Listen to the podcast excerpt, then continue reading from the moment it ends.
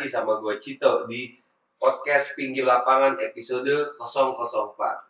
Sebelumnya, gue minta maaf untuk para pendengar podcast Pinglap. Pada podcast yang lalu, kami tidak bisa hadir karena ada satu dan lain hal. Namun, minggu ini kami balik lagi. Kita akan banyak membahas terkait dengan match yang sudah terada dan juga akan kita membahas melalui preview-preview selanjutnya.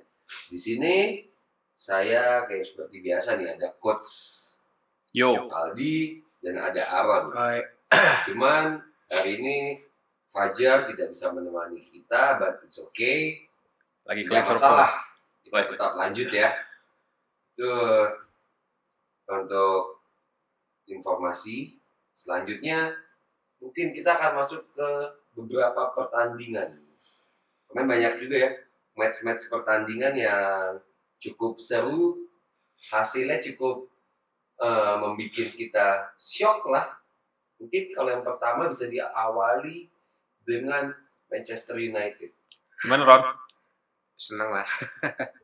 ya gimana hasilnya ini kan ya gua pribadi sih melihat hasil yang cukup tidak disangka kalau gua pribadi tidak menyangka mungkin dari fans Manchester United apakah mereka menyangka akan bisa menang more than one goal gitu.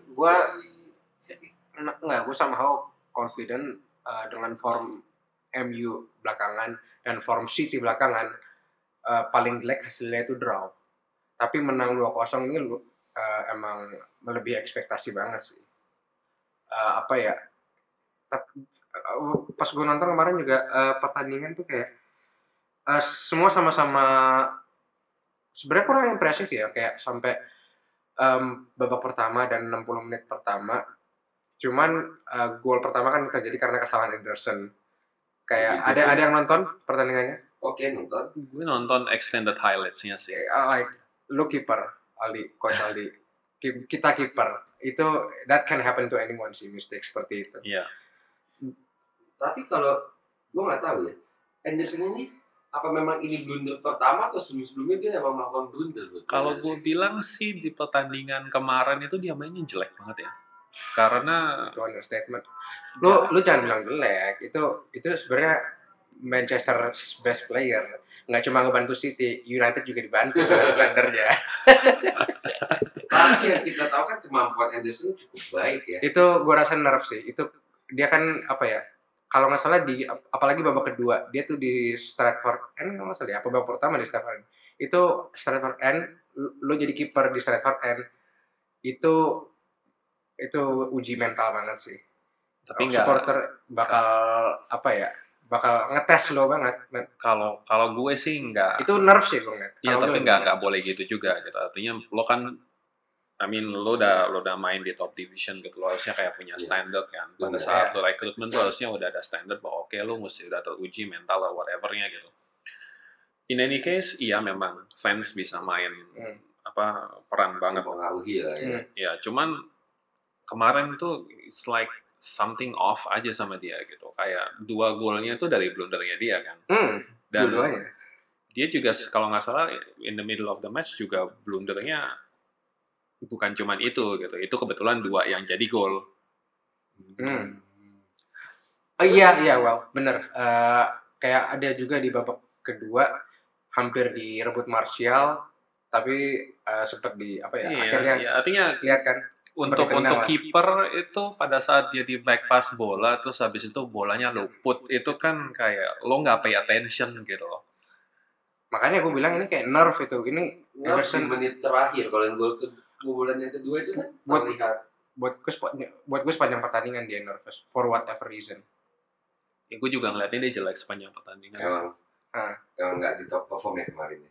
Tapi yang banget yang gue sorotin sih permainan Bruno Fernandes sih. Termasuk pembelian terbaik. Kah untuk pembelian di tengah musim.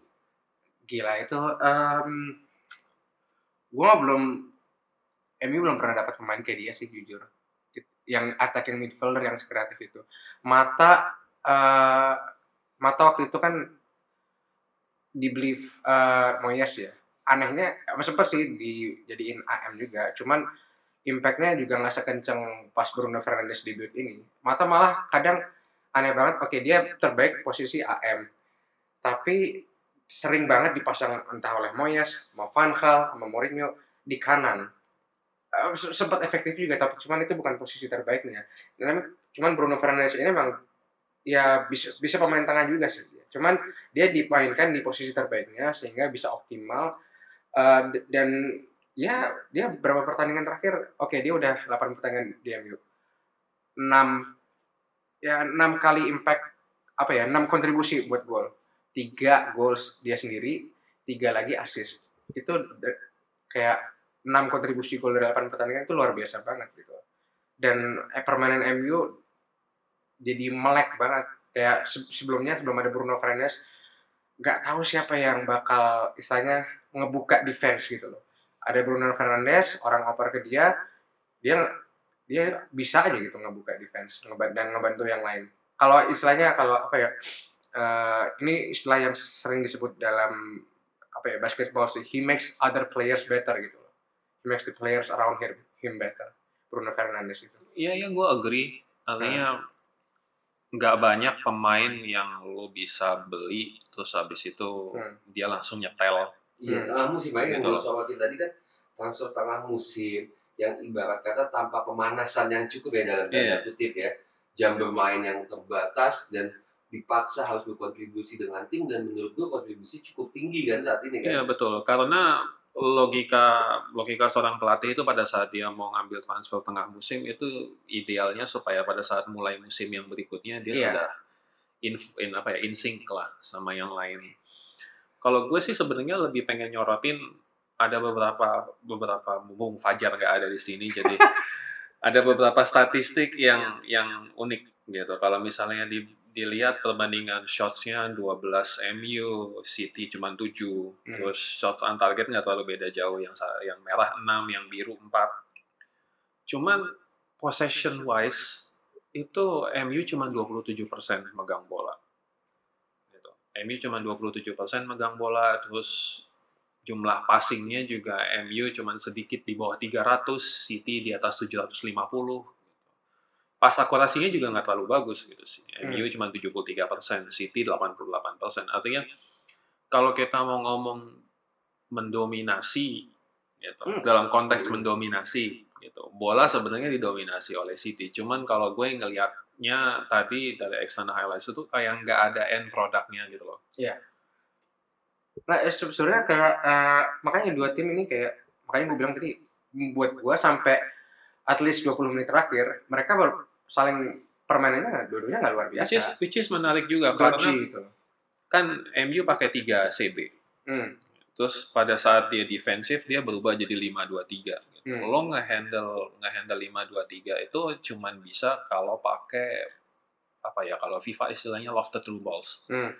Gitu dan itu memang dipakai sama mereka sama City. Ah. Tapi for the first time in a long while, Hmm. gue lihat defense-nya United tuh kemarin disiplin. Bintangnya di semua bintang sih, cuman ada stand out stand outnya buat gue. Maguire, Aaron Wan Bisaka. Kalau gue Eh. malah justru senang ngelihatnya Brandon Williams tadi malam. Eh Williams selama tenang, tenang banget juga. Tapi Williams kayak buat gue impact-nya lebih nyerang sih. Kayak dia buat anak semuda itu eh mencoba ya of course nggak luar biasa juga sih. Cuman bisa nahan mental dia untuk eh, mencoba nyerang City dengan pemain yang ya bintang dan dia sendiri masih ya is kind of establishing himself gitu. Itu mentalnya luar biasa sih Brandon Williams. Ya, Nah. sebagai penutup ya Hmm. terkait dengan Manchester Derby ini yang unik lagi sih Solskjaer yang mengalahkan Guardiola tiga kali dalam dalam musim di satu di cup ya F Cup apa Yes. ya atau ya terus yang dua lagi pertandingan liga Berarti itu pencapaian salah satu pencapaian terbaik oleh mungkin ya eh, gue juga nggak nyangka gitu kan kayak padahal beberapa sebelum Januari aja yang trending topik apa oleh out sekarang oleh bisa ngalahin City tiga kali dalam semusim Oke. ini apa apaan gitu. Tapi mungkin itu yang bikin frustrasi ya. Kayak MU lawan tim bagus itu condong bagus mainnya. ya Lawan Tapi kemudian pada saat lo ketemu Burnley atau Norwich gitu kan, terus bingung kan eh, sebagai tar, sedikit aja mungkin ada satu perbedaan perbedaannya tuh ada satu pemain yang udah nggak ada di tim Jesse Lingard. Oh, si muka bayi. Iya, well, bright, bright young talent. Se- se- Setelah Jesse Lingard jarang main, MU jadi bagus sih. Karena sebelum ya Bruno Fernandes masuk kan ya AM-nya Jesse Lingard. I'm sorry Jesse. I have to Oke. say. Saat ke pertanyaan terakhir buat lo, Ron. Yes. MU akan konsisten dengan kemenangannya atau enggak? gue rasa eh ya eh, kalau win, bakal apa ya punya winning streak gue belum yakin cuman paling nggak eh, melihat form yang sekarang insya Allah bakal lebih susah dikalahkan daripada yang sebelum sebelumnya To be fair, to be fair lawan berikutnya kalau di liga karena Hmm. habis ini pertandingan kalian kan Europa League. yes Ya, kalau kita kan udah out jadi ya udahlah ya. Ketemu LASK, Lask, ya Lask dari Linz dari Austria. Gue kemarin sempat lihat pemainnya Lask juga. Hmm. Jadi mereka mainnya banyak ngandelin wing play juga gitu. So memang cukup cukup cukup apa cukup atraktif lah. Hmm. Tapi kemudian abis leg pertama itu ketemu Jose. Hmm. Terus, Kalau gue sih nggak tahu ya, artinya apa Jose Tottenham ini bisa bilang tim besar juga sekarang dengan form yang kayak gitu atau enggak? We will see ya. We Ah. will see. Oke, emang menarik kita bahas terkait dengan Manchester Derby. Tapi kita juga harus bahas nih salah satu big match ya. Ya mungkin match ini bahkan lebih besar daripada Manchester Derby ya. Juventus dan Inter.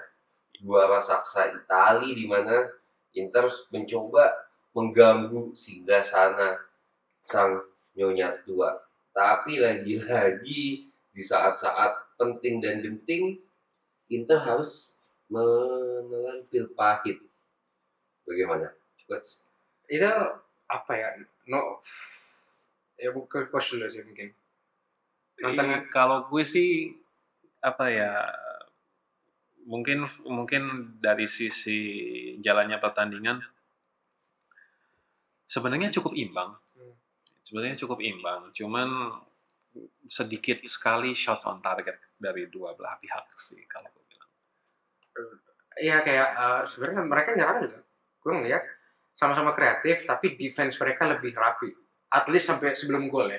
Gue Iya. ngeliatnya. Ha. Ma- makanya ini juga jadi pertanyaan apakah kan kalau nggak salah mainnya tanpa penonton ya No, Yes. iya no. mainnya audience. tanpa penonton. Apakah form home itu masih berpengaruh tanpa penonton atau karena memang you know Inter juga beberapa pertandingan terakhir kayak udah mulai Yes, udah mulai konsisten. Iya gitu. sih. Entah kenapa.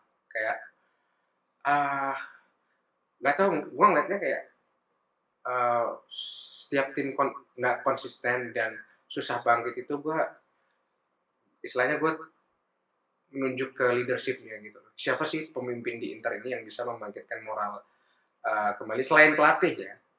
Di antara pemain ini pemimpinnya tuh siapa gitu yang bisa ayo kita nggak bisa apa down terus gitu loh apalagi ini kita big match big match lawan Juve kita harus Tapi- menang dan lain-lain Mungkin itu siapa itu gue pertanyakan sih mungkin ya Inter ini kan memang baru melonjak kan sejak dilatih Conte ya. ya tim baru Ya, juga gitu Mungkin memang nggak nggak mudah lah mungkin walaupun sekelas Conte pun tidak instan ya Hmm. untuk membangun tim juara apalagi di liga tersebut memang ada Juventus yang memang sudah menjadi raja yang sangat lama ya kan udah iya udah hampir 10 tahun istilahnya baru membangun lah untuk Ya. yang baru membangun ini udah luar biasa banget sih malah yang kita lihat ini Lazio yang malah menempel ya Ini beda satu poin.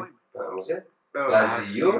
malah- luar biasa itu kita menyangka Inter yang akan mengganggu malah tidak terlihat pelan. Tapi pasti Lazio tetap mengikuti cuma beda satu poin ya. Iya. Kemarin Lazio menang ya? 2-0 ya lawan Bolonya. ya Iya. makanya stabil dia kan. Itu kan yang nggak dipunya Inter ya kalau dilihat di Itu kan match-match Inter sebelumnya kan juga hasilnya juga nggak selalu menang masih. Ya bisa dibilang ya Inter memang belum konsisten Juventus lapar dengan kemenangan dan Hmm. hebat ya Juve ya kalau misalnya kita lihat mereka seperti belum juara padahal udah berkali-kali kali-kali dia juara ini udah mulai jauh sih. Artinya kalau lihat di tabelnya kan Inter masih nomor 3, Hmm. nyimpen satu game Berarti poinnya dia 54 sekarang. So, let's assume game itu dia menang, berarti kan jadi 57. Sementara Lazio udah di 62, Juve di 63 poinnya. tetap jauh. Sisa pertandingan, berapa nih? Eh 38, 12 pertandingan. Artinya masih bisa dikejar. Cuman Masih bisa. cuman apakah udah mulai iya menjauh. cuma apakah Juve bakal proses sejauh itu, Itu kan dia. kayaknya nggak juga gitu Juve kan bukan sebuah tim yang tidak stabil atau Iya. konsistensi ya. nggak gampang kepleset lah ya Tapi ada info ya, kalau gua nggak salah baca itu Liga Italia ditunda ya sampai bulan April ya. Yes itu itu berita terbaru uh, karena um, ya kita turut berduka juga, juga untuk uh, semua penduduk Italia lah ya semoga uh, krisis virus corona ini cepat uh, usai Uh, iya karena virus corona yang sedang mewabah di Italia uh, Perdana Menteri Italia uh, mengumumkan baru saja hari ini tanggal berapa ini? Tanggal 10 Maret uh, 2020 bahwa Liga Italia akan ditunda. Uh, untungnya sih kalau buat ke pribadi itu nggak terlalu lama, sampai 4 April doang. Ya, Jadi berarti kan kayak- iya. logikanya mundur sebulan. Sebulan kan berarti baru tuh tiga pertandingan ya. lah, Iya, jadi Tiga kayak pertandingan. minggu ya. Semoga bisa tidak mengganggu ya. Iya, kan? tiga bisa pertandingan. selesai juga tepat Hmm. waktu. Sesak-sesak midweek aja paling. iya eh, tiga pertandingan bisa di iya disusul di midweek lah gitu istilahnya. Oke, emang Liga Italia sangat menarik ya, cuman lagi di tengah persaingan yang panas ini memang ada penundaan yang kita harap bisa tidak mengganggu jadwal yang bisa berakhir dengan waktu yang sama ya yang sudah disesuaikan. Nah, kita lanjut nih. Real Madrid Gimana toh? Gimana itu? jago di El Clasico, Pleset lagi. kepleset dua kali kalah di La Liga, sekali kalah di Liga Champion. Lagi-lagi Real Madrid menunjukkan inkonsistensinya menjadi sebuah pertanyaan. Memang saat ini kalau Madrid ini kan lagi membangun sebuah tim muda. Emang banyak pemain muda kan. Yang mungkin itu menjadi salah satu penyebab inkonsis- inkonsistensi ya. Karena bisa kita lihat memang pengalaman nggak bohong. Apalagi Madrid adalah tim paling besar. Tapi apa sebegitu besar pengaruhnya? Kayak apa pemain muda yang masuk justru malah menurunkan performa Madrid. Kan masih ada Kroos, Modric dan lain-lain di apa Madrid Nah. sebagai pemimpin. Betul. Tapi ya kita harus mengakui ya kehilangan Ronaldo itu adalah lubang yang sangat sangat sangat besar. Hmm. Ya seorang Karim Benzema pun tidak bisa menutup lubang tersebut. Ya Ronaldo kan semacam alien gitulah ya. ya lagi-lagi ya masalahnya di peluang ya kita tahu Vinicius larinya sangat kencang tapi ketika di depan gawang dia pun mengakui kalau susah untuk mencetak gol nah Tapi buat pertandingan kemarin dia tetap pemain terbaiknya Madrid sih. memang ya tapi karena belum ada Iya. sosok bintang yang sedangkan sosok bintang yang diharapkan menggantikan Ronaldo Eden Hazard juga belum top perform ditambah dengan cedera dia selama dua bulan Aduh, amat ya. Jadi posisi Madrid ini dengan posisi untung ya bisa dibilang untung ada beda poin dengan Barcelona masih dua poin. Tapi sebenarnya masalah Madrid tuh apa sih? Kayak kekurangan playmaker apa kekurangan finisher? Kalau dibilang kekurangan playmaker sebenarnya enggak ya. Kalau gelandang sih udah cukup Modric, Kroos. Ah, Valverde, Casemiro. Cuman kemudian kalau misalnya dibilang argumentasinya adalah mereka sekarang lagi mulai membangun tim dengan pemain muda gitu. Gue juga to be, to be fair dengan dengan line up yang ada juga nggak nggak bisa dibilang begitu gitu karena kalau lihat line up kemarin nih yang konteksnya pemain muda itu cuma satu dua tiga orang di starting line up dan memang yang masuk jadi substitute gantiin tiga tiganya juga memang pemain muda kan Valverde, Mendy sama Mariano Diaz. Ya memang masih kurang ya pengal baik itu. Mungkin kalau still memang di atas rata-rata ya. Tapi kita nggak bisa bohong ketika kita bicara pengalaman. Apalagi, apalagi mereka yang bermain di tim sekali Madrid ya. Tekanannya itu tinggi banget dari fans juga. Ya menginginkan menang, menang, menang. Kalah sama aja mati. Emang emang terlalu berat beban. Ya mungkin ini musim transisi ya. Tapi kalau what even ini musim transisi juga kalau misalnya performanya tidak membaik, ya Zidane pasti terancam dari posisinya. Iya, oh, menurut lo Zidane bisa terancam? Terancam apalagi sekarang di Liga Champion sehabis kalah di kandang oleh City, kemungkinan untuk lolos juga semakin berat kan. Hmm. Hanya mental juara Madrid yang bisa meloloskan dari lubang jarum. Tapi ya honestly itu juga berat. Ada satu pemain yang gue tanyain kalau kita ada waktu kayak what happened to Gareth Bale?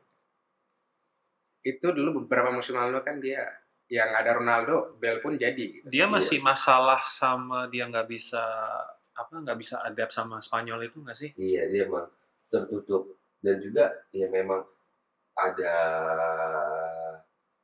perdebatan atau ada semacam Cekcok sama Zidane ya cekcok kalau sama nggak salah. Zidane ya memang udah susah sih Ya, sebetulnya. kalau Sama cekcok sama manajer. dijual, cuman Hmm. akhirnya nggak jadi ya.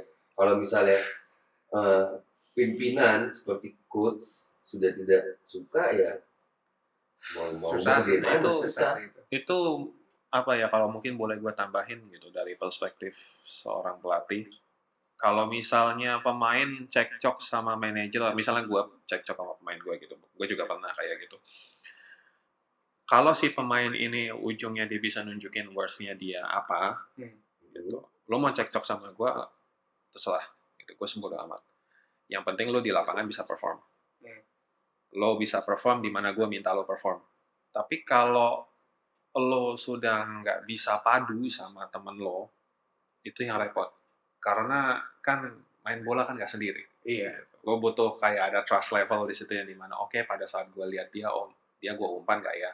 Gitu. Iya, iya. Dan itu sebenarnya kalau misalnya gue boleh balik kayak tadi tadi malam pas Madrid eh Madrid Man U lawan City ada satu instance di situ yang kelihatan banget bahwa Bruno Fernandes itu masih pemain baru gitu. Bahwa Hmm. dia sempat kalau nggak salah ada attack dari wing kanan terus dia masuk ke tengah kotak penalti dia kosong tapi sama wingernya di shoot langsung gitu. Ya. Itu itu kelihatan Martial, banget gitu. Martial. Ah, itu kelihatan banget gitu bahwa ya emang dia pemain baru, belum terlalu nyetel juga gitu. Even though dia Itu salahnya tempat yang Martial. lain. Ya, gitu. salah. But my point is kalau lo sudah cekcok sama teman-teman lo, there is no way you can make it work. Karena lo mesti percaya sama teman lo gitu. yang yang gue heran kenapa ini terjadinya sekarang dan beberapa musim lalu dia fine fine aja gitu loh kalau masalahnya tanda tanya apa ya uh, quote and quote ya nggak bisa beradaptasi dengan Spanyol gue rasa sih lebih nggak tahu ini spekulasi sih Kita nggak ada tahu internalnya bagaimana. internalnya Iya. sih internal Iya, memang kita harus akui memang sudah ketidakcocokan itu sudah Gue juga semakin besar. gue juga Hmm. ada satu pertanyaan sih buat Cito kan lo yang ngikutin Madrid nih. Hames tuh kenapa sih? James memang tidak pernah cocok dengan Zidane. Memang Susah tim, ya. tim Susah ya. kalau kita lihat posisi gelandang Zidane itu kan walaupun dia playmaker, tapi saat dia menjadi pelatih dia tidak menggunakan playmaker. Gelandangnya dia ya udah yang digunakan tuh Kroos, Casemiro, nah, Valverde, Modric yang tiga. Emang dia tuh udah model sepak bola modern saja yang digunakan dan ya pemain seperti James seperti Asensio bahkan. Dia nggak main AM gitu ya? Eh, nggak dapat tempat pemain pemain AM yang tidak bisa bermain menjadi CM nggak dapet tempat tidak dapat tempat. Jadi betul bukan salah bu- bukan bukan salah pemainnya. Emang Kalau cocok juga emang sih. Tidak cocok dengan taktik apa ta- taktik yang diterapkan oleh pelatih. Ya sekarang Madrid beli Coutinho. Mau ditaruh di mana? Ya paling paling paling ditaruh di depan kanan. Atau depan kiri ya. Tapi ini kalau di gelandang udah nggak ada kalau di posisi gelandang dia udah nggak ada tempat. Dan James kan nggak bisa kan main di depan untuk di posisi kiri depan kanan depan memang bukan posisi dia sih. Istilahnya ini bukan cekcok tapi nggak cocok aja lah ya. Ya bagaimanapun kan pelatih kan yang meramu menyusun mau sejago apa pun kalau memang tidak dibutuhkan di- tidak ada posisinya ya forward Ya susah sih ya karena pelatih macam-macam juga kan ya jenisnya gitu. Ada yang kayak Jose lah gitu ibaratnya oke you know park the bus terus you start from defense apa segala macam. Tapi kemudian ada yang type-nya kayak Alex Ferguson atau Arsene Wenger yang di mana oke you know what awalnya gue akan main dengan bentuk seperti ini tapi kalau matchnya berjalan jadi gimana nanti gue ubah sampai nggak gitu semuanya bisa gitu nggak semuanya bisa gitu sih oke ya gue pribadi berharap semoga maju bisa, bisa kembali ke konsisten ya. Hmm. Oke, itu dia kita udah bahas tiga preview big match. Ya, Review, kalau review. ah, review ya sorry. Uh, sebenarnya kalau Madrid suka big match jadi lebih kepada kenapa ada apa dengan Madrid. Iya, tiba-tiba kalah. Nah, kalau Juve Inter dan Derby Manchester sih emang kita applause sama pertandingan dua itu ya dengan yang menarik ya dan uh, worth it lah untuk ditonton. Sekarang gue mau bahas headline topik buat episode ini. Tottenham sih. Uh, Eh, tetangga lu apa kabar tuh? Kalau kita lihat sekarang? Tottenham yang musim lalu apa standing banget ya betul-betul top perform sekarang musim ini dari ganti pelatih sampai menjadi ya average tim lah ya tim biasa aja gitu Iya, gue gue tadi di jalan mau ke sini sempat ngedengerin beberapa opini dari pandit dari luar. Terus ada satu yang statistik yang menarik gitu. Hmm. Jose waktu megang MU itu win percentage-nya kalau nggak salah tadi dia bilang 58. 58 atau 59 persen Oke. gitu. Itu yang istilahnya orang pada bilang bahwa ya Jose fail lah di MU gitu. Kan ada yang ngomong seperti Oke, itu. Gitu. Ada yang ngomong seperti itu. Kalau dibandingin sama waktu dia di Inter, Inter kalau nggak salah dia bilang 70 something persen. Iya, Terus yes. habis itu waktu dia di Madrid pun juga masih 68 persen atau Oke. apa gitu. Jose sama Tottenham win percentage-nya cuma 44 persen. gitu. Dan terus uh, ini orang dia bilang bahwa Jose is finished. Tapi dia kan di musim ketiga. Itu dia makanya. Kayak gua juga misalnya dibilang agree nggak agree juga karena se- setahu gue Jose itu cukup pinter untuk you know Hmm. manfaatin pemain yang ada gitu. Itu terbukti waktu dia sama Chelsea yang di musim keduanya. Gitu kan. So apa ya kalau misalnya dibilang apa karena Harry Kane sama Son Heung-min cedera mungkin tapi kayak kemarin tuh ngelihat Tottenham sama Burnley imbang satu-satu gitu. Gue babak pertamanya gue ngantuk men.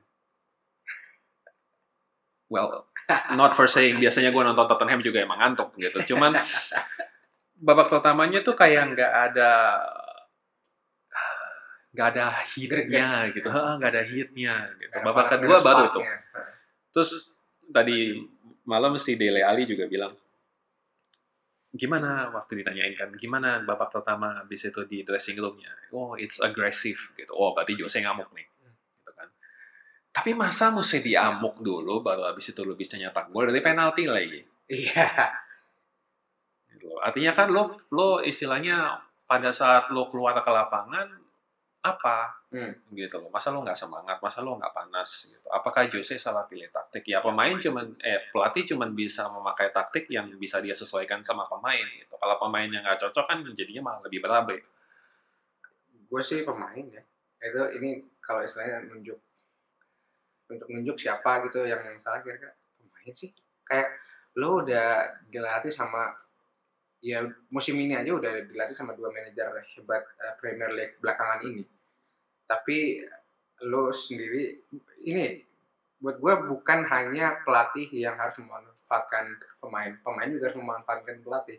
Lo dilatih oleh dua manajer hebat, lo bisa nggak memanfaatkan keberadaan mereka untuk em, istilahnya memper apa ya memperbaiki diri lo agar lebih baik lagi supaya lebih hebat lagi bisa nggak memanfaatkan keberadaan pelatih hebat seperti itu tapi ya nyatanya belakangan ini ya lima pertandingan terakhir aja udah oke Tottenham kalah sama Leipzig 0-1 terus Chelsea 2-1 Tot- lawan Wolves kalah. Itu yang gua nggak nyangka juga.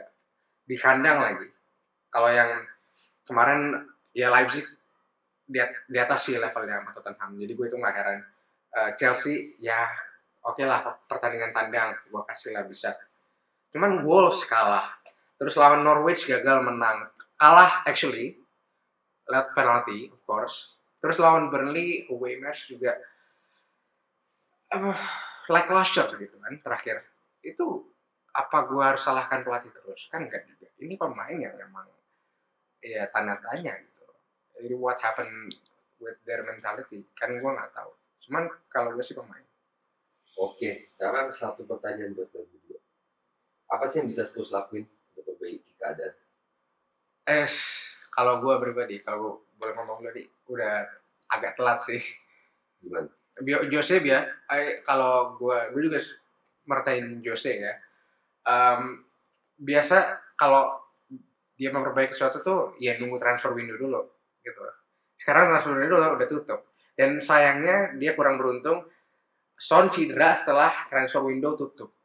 Jadi dia juga istilahnya cuman ya berusaha sebaik mungkin untuk survive lah, untuk nggak jelek-jelek amat lah. Cuman kalau untuk menaikkan performa Tottenham lagi itu juga ya kita harus kembalikan kepada kemampuan pema- pemain gitu, mentalitas pemain. Mereka mau memperbaiki juga apa enggak? Kan gitu. Kalau gue sih gitu. Kalau coach gimana? Gue sih mau bilang apa ya? Mungkin dia butuh satu transfer window lagi ya. Iya sama kan gue bilang. Iya. Cuma- Soalnya kayak kalau lo mau mau manfaatin pemain yang udah ada gitu, ya ujung-ujungnya kan susah juga mau ngerubah mau ngerubah kayak mindset atau mau ngerubah style of play gitu dalam jangka waktu 3-4 bulan kan udah udah bulan apa udah bulan Maret gitu Hmm. tinggal Mei abis udah gitu kan so the best thing is kalau gue ngelihatnya buat Spurs adalah keep Jose Just try to survive Ya, lah. keep Jose, try to survive. You know, lo udah pasti lo nggak mungkin relegated lah. Iya. Jelek-jelek lo miss out dari European competition. Gitu. Ah. But support him lah, Hmm. gitu.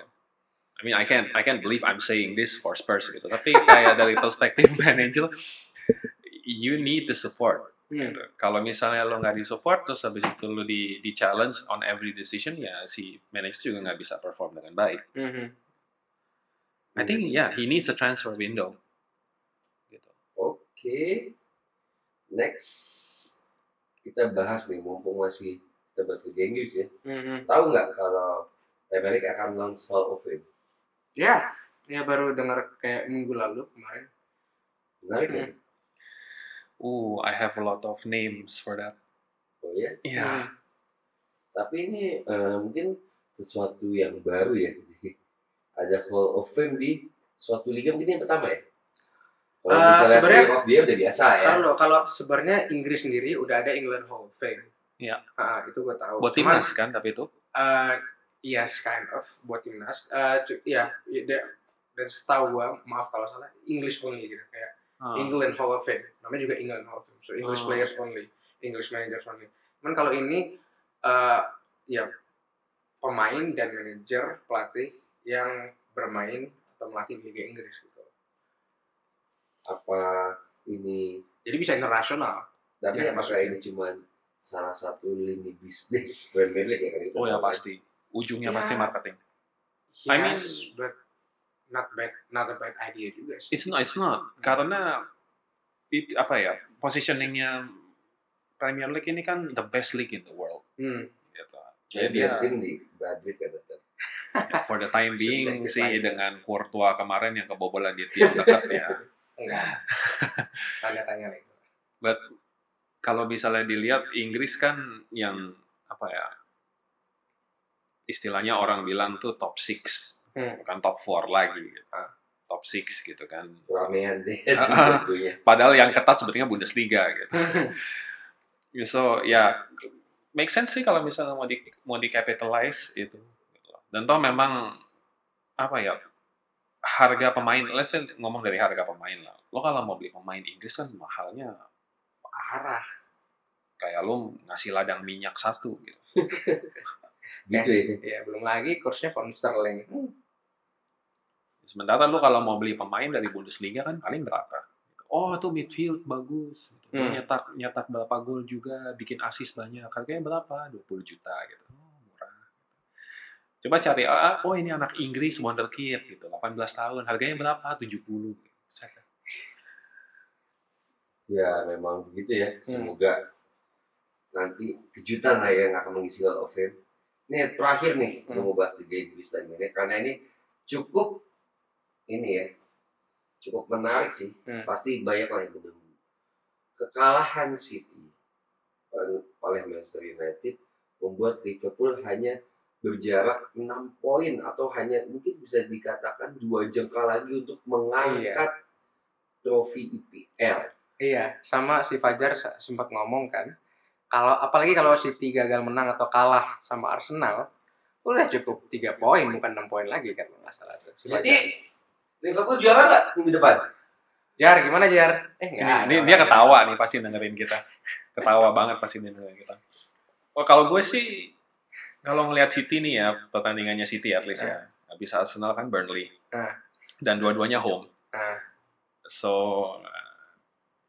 gue sih lebih kalau gue ngelihat dari perspektif Arsenal gitu. Misalnya kita menang beda beda poin kita sama posisi Europa League Hmm. itu cuma lima poin. Hmm. Gitu. So gue sih pengennya menang supaya paling enggak ayam bisa dilompatin dan kita lebih dekat. Jadi mungkin tidak butuh April untuk Liverpool mengangkat nggak mengangkat piala sih akhir musim ya. Nggak Tapi setidaknya ditasbihkan untuk pasti juara IPL mungkin ya bagi kalian Ya kalau ya kalau gue sebagai fans MU sih gue udah pernah lihat Liverpool kepleset aja jadi santai aja. tapi kalau kepleset sekarang nggak mungkin ya. Ak- terlaluan Ada nggak? sekarang. Ada yang bisa prediksi Terlalu. Liverpool tidak juara? gue enggak sih. Itu a- terlalu banget kalau di Liverpool. Terlalu naif kalau Liverpool. Lu mesti lu mesti kepleset berapa kali kalau dia nggak juara ini. dan yang mengejut pun nggak boleh kepleset sama sekali kan. Itu unlikely kalau Liverpool nggak juara. Berapa berapa biji nih guard of Gue honor? bilangnya. Gila guard of honor, guard of honor di Chelsea. Banyak ya dia akan Banyak kan? mendapatkan Paling nggak nggak ada guard guard of honor di Old Trafford kan karena udah dua pertandingan kelar. Jadi itu bodo amat lah mau gak siapa yang mau guard, guard itu kasih guard of honor. Ya siapa juga yang nyangka Liverpool kalah 3-0 sama Watford gitu minggu lalu. Ya itu kalau misalnya dia bisa straight kan dia bisa dapat Dikira gak bakal piala dibahas. piala yang seperti Arsenal itu ya, yang gold itu ya. Ya, kalau gue Iya. sih seneng aja di grup kita kan, gue cuma nulis 49 aja udah gitu. Dikira gak bakal dibahas sama kita tentang tentang minggu lalu kejadian bahas lah. ya. ya tapi walau bagaimanapun walau tanpa piala emas dia kan bisa dapat Iya. piala biasa Syukuri yang punya. ada, iya. Punya. yang ada dulu lah. Syukuri yang ada. coba tahun depan ya. ya lumayan tapi kan tahun ini dapat piala tahun depan coba dapat piala emas kan oke itu tadi terkait dengan Liverpool. headline topics kita ya Iya. yang memang banyak Liga Inggris karena kondisi Liga Italia juga sedang kurang baik ya Hmm. Sorry, gue pengen tanya deh, mumpung Apa? waktunya masih lumayan nih. Hmm. Kalau misalnya Premier League Hall of Fame, Hmm. gitu. siapa yang yang yang pantas coba kita masing-masing gitu namanya? Kalau manajer Yang of course Sir Alex. Eh, itu that's not itu no brainer. Ini list loh, bukan List. bukan cuma satu orang berarti. Kan Oke. Hall of Let- Fame kan let- list Let's kan. just say make Dream Eleven first inductees ya. Ya. Siapa? Ah, gua Gue sih manajer sih pasti Alex sih, Iya. karena dari prestasi juga, udahlah. Arsen juga pantas masuk next year maybe. ya karena karena gini Nomor prestasinya dua. prestasinya beda ya gitu Iya. kalau Sir Alex kan prestasinya memang memang apa ya trophies trophies terus apa wins gitu kan Iya. prestige gitu kalau Arsene prestasinya adalah dia ngubah ngubah cara kerjanya sepak bola di Inggris gitu Hmm. kan stadion ya pakai Hmm. bukan cuma stadion kayak nutrisi terus sesi Hmm. latihan yang benar gitu kan akhirnya semua juga make make apa yang dia kembangin gitu so sama-sama bagus cuman beda dimensi Sir Alex has the edge lah ya. Kalau buat itu. ya Kalau- kalau ini mah nggak bakalan selesai lu fans MU gue fans Arsenal ya udah Iya. kalau pemain apakah mungkin kalau gue melihat sih emang enggak pemain Manchester sih bakal masuk ya Ah, buat kan ini gua, pas gue baca listnya udah bakal dihitungin dari tahun 92 ya. sejak IPL Iya, sejak IPL berlangsung itu bakal didominasi main MU Arsenal sih. At least for the first inductees kalau gue buat Yes. ya kalau buat gue ada dua nama yang pasti masuk Hmm. yang saat yang pertama adalah Peter Schmeichel Ya, absolutely. itu kiper Premier League nggak ada yang bisa nyamain. Yang bisa ngedeketin mungkin cuman cuman tiga orang kalau buat gue. Siapa? Satu Peter Cech. Oke. Peter Cech waktu masih di Chelsea. Ya, in prime ya. Nah, nomor dua David Seaman. gitu. Terus paling satu lagi kalau buat gue sih siapa ya? Udah hilang habis ternyata cuma dua. Terus Kalau- nama yang nggak apa Nah kalau skill De Gea, cuman kalau leadership Van der Sar. Tapi De Gea nggak se apa ya? De Gea tuh nggak se Dia buat gua bakatnya hampir mendekati Peter Schmeichel, cuman pas giliran dia lagi on fire-nya, ya MU udah nggak sama Sir Alex gitu. Dia juaranya kan satu doang. kalau kita ngomong trofi ya De Gea Satu Peter Schmeichel multiple gitu istilahnya. yes Sayangnya di situ aja. Cuman kalau dia buat gua hampir se berbakat Peter Schmeichel sih. ya harus kita akuin kan pemain Van der Sar tuh eh, mendekati juga karena of course dia kiper yang bagus, solid, tapi leadershipnya itu eh, Van se- second to none since Peter Schmeichel sih. Van der Sar juga kalau gue sih ngeliatnya kadang agak doji. Kadang, Ya, kadang. kadang. But itu very rare. Iya. Ya, in general leadership dia terbaik se- se- semenjak Peter Schmeichel. Hmm. Sebelum itu gua nggak mau inget siapa kiper MU sebelum Van der Sar. Beruntungannya alhamdulillah setelah Van der Sar langsung dapat deh ya. Kalau nggak gua nggak nggak bisa bayangin deh. Roy Nah. Carroll gimana Roy Carroll? Uh, kalau Wish- sekalian Van Beek I, I wish him all the best lah istilahnya. gue masih menghargai, cuman gue nggak mau inget. Nah kalau buat gue nama yang kedua udah pasti harus Thierry Henry. yes Oh yes. itu Itu- sih gila Kayak orang orang kalau lo tanya orang Inggris pasti masih Alan Shearer gitu. Tapi kayak Henry is Champions. something else Hmm. man. Kalau setelah Thierry Henry nggak apa ya, udah kayak ada gula ada semut, ada Henry, ada Van Nistelrooy gitu. mungkin first inductee ini akan didominasi pemain-pemain Iya. Lama ya? Pasti, pasti. belum ada ya Aguero, Vincent Oh. Company belum ya Itu mungkin tahun-tahun berikutnya. Menarik, menarik soalnya kemarin waktu gue nggak ingat berapa minggu yang lalu itu sempat jadi debate di panditnya Sky Sports gitu. Hmm. Apakah Kun Aguero ini masuk ke salah satu Hall of Famer yang Premier League? Hmm. Kalau suatu saat ada, itu sebelum Premier League actually decide untuk bikin Yes. Hall of Fame. Hmm. Dan mereka argumentasinya cuman cuman satu bahwa ah, of course banyak yang setuju. Ah. gitu banyak yang setuju. Oh ya because he scores a lot of goals he plays very well and all that. Cuman ada satu argumen yang di situ dia bilang bahwa dia belum proof apa ya dia belum proof kalau misalnya dia support sistemnya berbeda. Seperti nggak? Support sistemnya berbeda gitu. Oh. Kalau kayak Henry kan dia hidup dari mulai zamannya masih ada Pires, Ljungberg, Hmm. terus kemudian ada yang type-nya berbeda jadi Fabregas, terus ada Rosicky, ada apa gitu. So, Udah melihat banyak di zaman lah iya ibaratnya apa ya, midfield-nya tuh berubah gitu, Iya. support sistemnya. Plus waktu itu dia partneran sama kadang biasa aja. Iya, partneran sama Bergkamp, partneran sama Van Persie, Hmm. gitu. sempat partneran sama Wiltor. Kan Wiltor. Iya, iya, iya. So, kalau Kun kan dia lebih apa ya? nggak pernah dapat eh, pemain pendukung yang nggak bagus ya. Iya, ya artinya dia dia datang di momen yang di mana lo dikucurin duit gitu Hmm. sampai sekarang ya sampai sekarang. Hmm. Argu ada sih argumentasi seperti itu. Ya, tapi di luar itu semua memang pemain yang paling menonjol dan paling signifikan di Manchester City ya Iya, memang dia nggak ada lagi sih he's the best player. Ah. Siapa lagi memangnya? Hmm. kalau tadi kita udah ngomong pemain Manchester Hmm. pemain Arsenal pemain City kalau Chelsea sama Liverpool Drogba, siapa Drogba, Petr Cech, Drogba, Lampard. Lampard. Lampard, Lampard itu Iya. masih the highest scoring midfielder kan? Drogba, Drogba is a no-brainer. Gila, Drogba kayak apa dulu? Wah, Drogba sih Nggak Oh, pernah gue ngeliat striker kayak gitu. Gue kalau jadi gua kalau jadi back mesti ngelawan Drogba juga serem anjing. hebat ya waktu dulu gue nonton sih gue ingat dia tuh main di Olimpik di masih ya hebat cuman gue waktu itu kan ya maaf kata ya dia belum main di top tier ya Dia waktu mulai tuh back kanan loh. mulai Drogba mulai main tuh back kanan. luar biasa. dari bek kanan jadi predator ya Iya, iya. Dan Buffon pun sempat jadi striker. Hebat. Sebelum jadi penjaga gawang. Iya.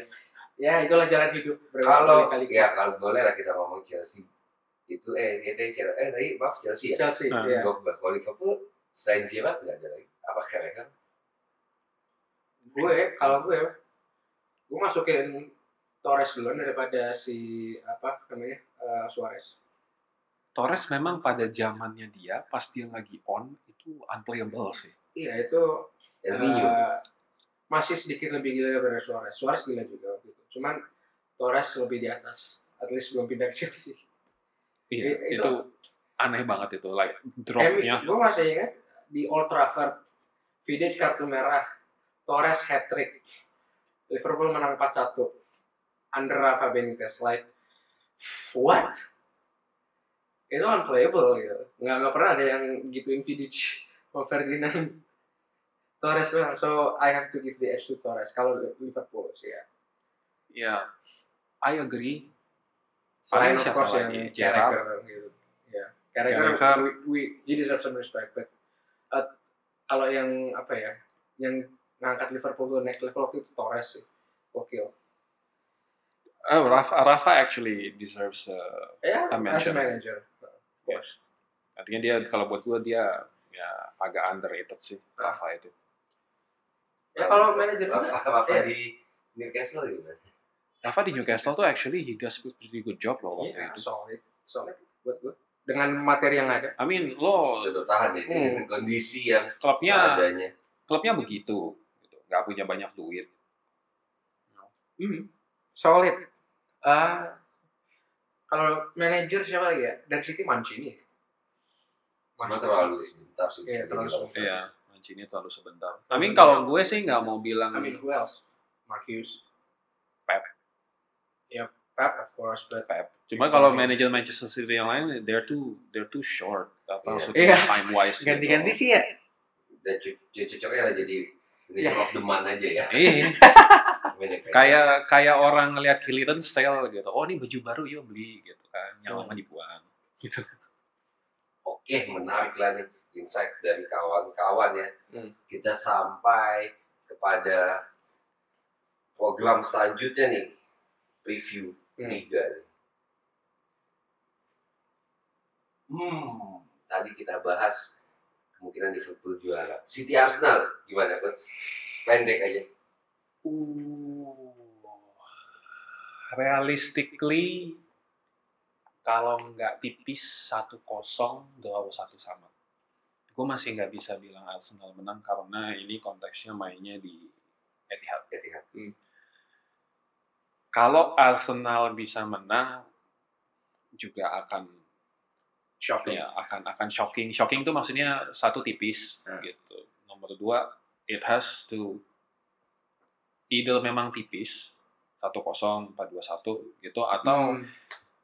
you know kan ada ada ada Hmm. istilahnya tuh derby derby days itu Hmm. cuman ada dua macam Hmm. Meskipun ini bukan derby ya. Hmm. tapi kalau pakai konteks itu derby days ada dua macam. Satu is boring Hmm. di mana itu hasilnya kosong kosong satu satu atau menangnya tipis gitu satu kosong dua satu. Atau yang bisa gila yang empat kosong Ah. lima satu gitu. So I I get the feeling ini City macamnya yang kayak begitu. Although that being said pemain Arsenal terbaik so far itu masih Burnley no?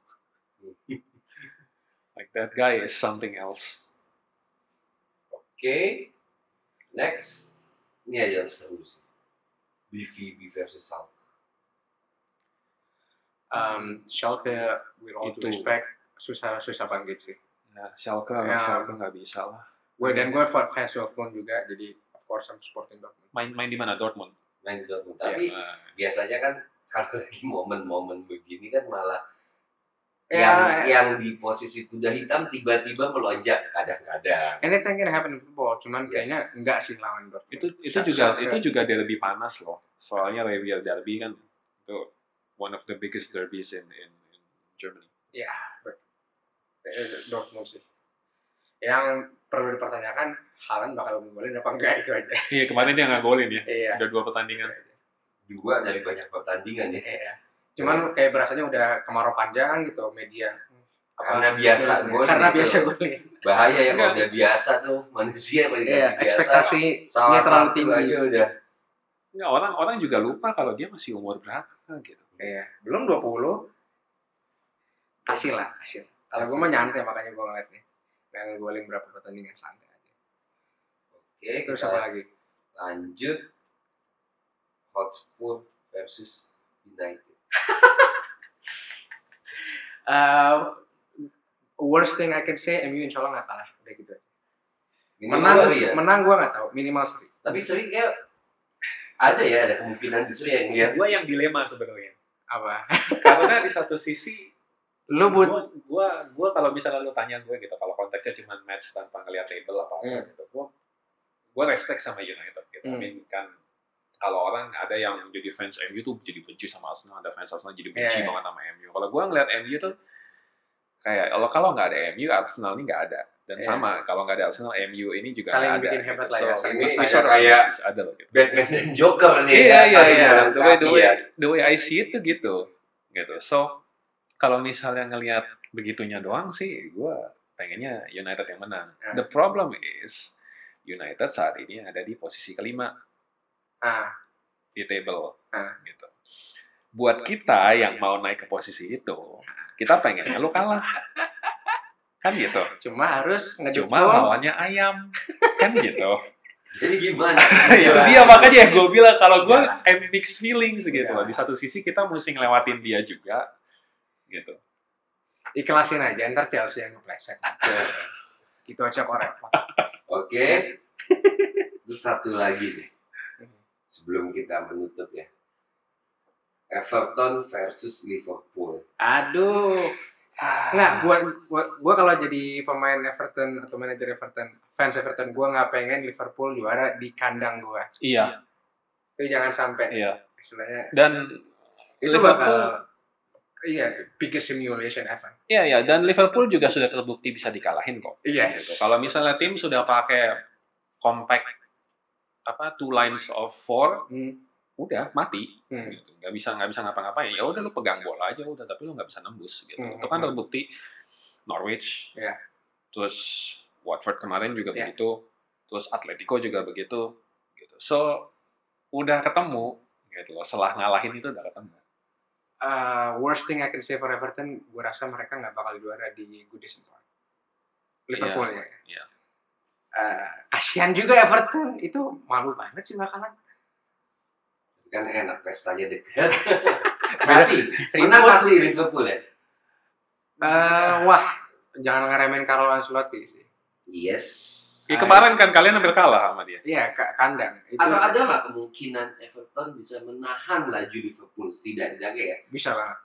Ancelotti. Bisa, bisa banget. Ancelotti itu Nggak, cukup Iya, pintar. sama eh, Everton kalau sama Chelsea kan itu away match, so ya udahlah.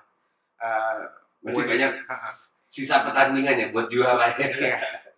Kasihan Everton aja. tapi kan Liverpool pasti juga punya kayak menang berkali lipat di Enggak, di sisi lain juga kalau misalnya Liverpool menang gitu, Hmm. they get to win at the rivals place kan. Wah, itu civil war kali itu. Itu ibaratnya kayak kita waktu itu menang liga di White Hart Lane gitu. Ah. Tahun 2002. Iya, iya, Pernah. Kita kan pernah menang liga juga di tempat lo. Iya, well, Gitu. sayangnya. So, iya pasti dikejar sih, pasti dikejar untuk menang. Itu bakal panas sih itu. ya will see ya Hmm, bakal seru sih aneh-aneh.